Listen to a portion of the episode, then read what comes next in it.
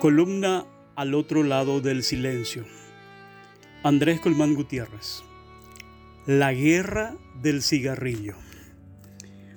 Una de las manchas oscuras que el Paraguay arrastra en su imagen internacional es el de ser base de producción de cigarrillos que inundan ilegalmente el mercado negro principalmente del Brasil como de otros centros en América, Asia, África y Europa.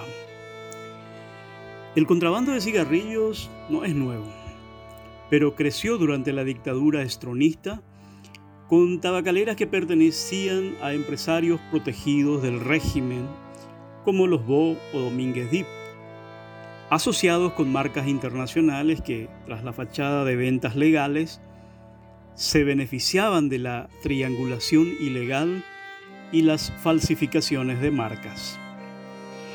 Entre ellos hubo un personaje pintoresco en el este, Reinerio Santa Cruz, quien creó la famosa frase de todos los tabacaleros. Yo vendo legalmente en Paraguay, pero no sé cómo mis cigarrillos aparecen misteriosamente al otro lado de la frontera. En 2009, el Consorcio Internacional de Periodistas de Investigación publicó una serie de reportajes realizados por Marina Walker, Estados Unidos, Mabel Renfeld, Paraguay, y Marcelo Suárez, Brasil, revelando que nuestro país producía el 10% de todo el cigarrillo contrabandeado en el mundo y que el 60% de ese volumen era fabricado por Tabacalera del Este, Sociedad Anónima Tabesa, vinculada a quien luego sería presidente del Paraguay, el empresario Horacio Cartes.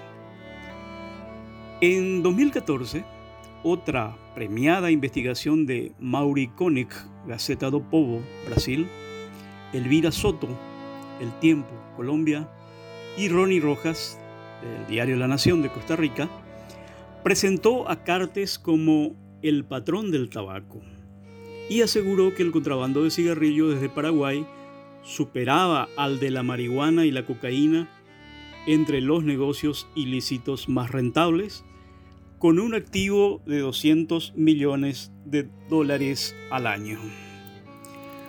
Con más de 7 millones de habitantes, el Paraguay produce más de 60 mil millones de cigarrillos por año implica que cada paraguayo, incluyendo a los bebés, deberíamos fumar 27 millones de cigarrillos al día.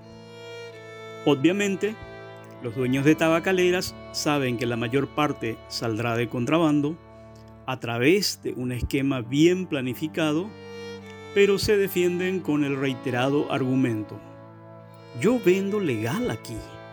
Si cruza la frontera, es contrabando para el Brasil, no para el Paraguay obviando que el código aduanero penaliza igual la entrada o salida ilegal por un puesto fronterizo no autorizado. Ahora, una elaborada investigación del Centro de Análisis y Difusión de la Economía Paraguaya, CADEP, revela que la diferencia entre lo que las tabacaleras declaran y lo que realmente producen implica una evasión del impuesto selectivo al consumo estimada en hasta 400 millones de dólares en un año. El informe mereció un furibundo ataque con demanda judicial por parte de las tabacaleras. Lo llamativo, o no tanto, es que también el gobierno se sumó al ataque contra CADEP, defendiendo a los cigarrilleros, tratando de negar una situación delictiva que es famosa en el mundo hundiendo aún más la imagen del Paraguay. Mientras, el encargado de negocios de Estados Unidos y el embajador de la Unión Europea, junto a organismos científicos nacionales e internacionales, respaldaron la seriedad de la investigación. Esta es otra fase de la lucha contra un poder oscuro al que es necesario vencer para construir un país digno.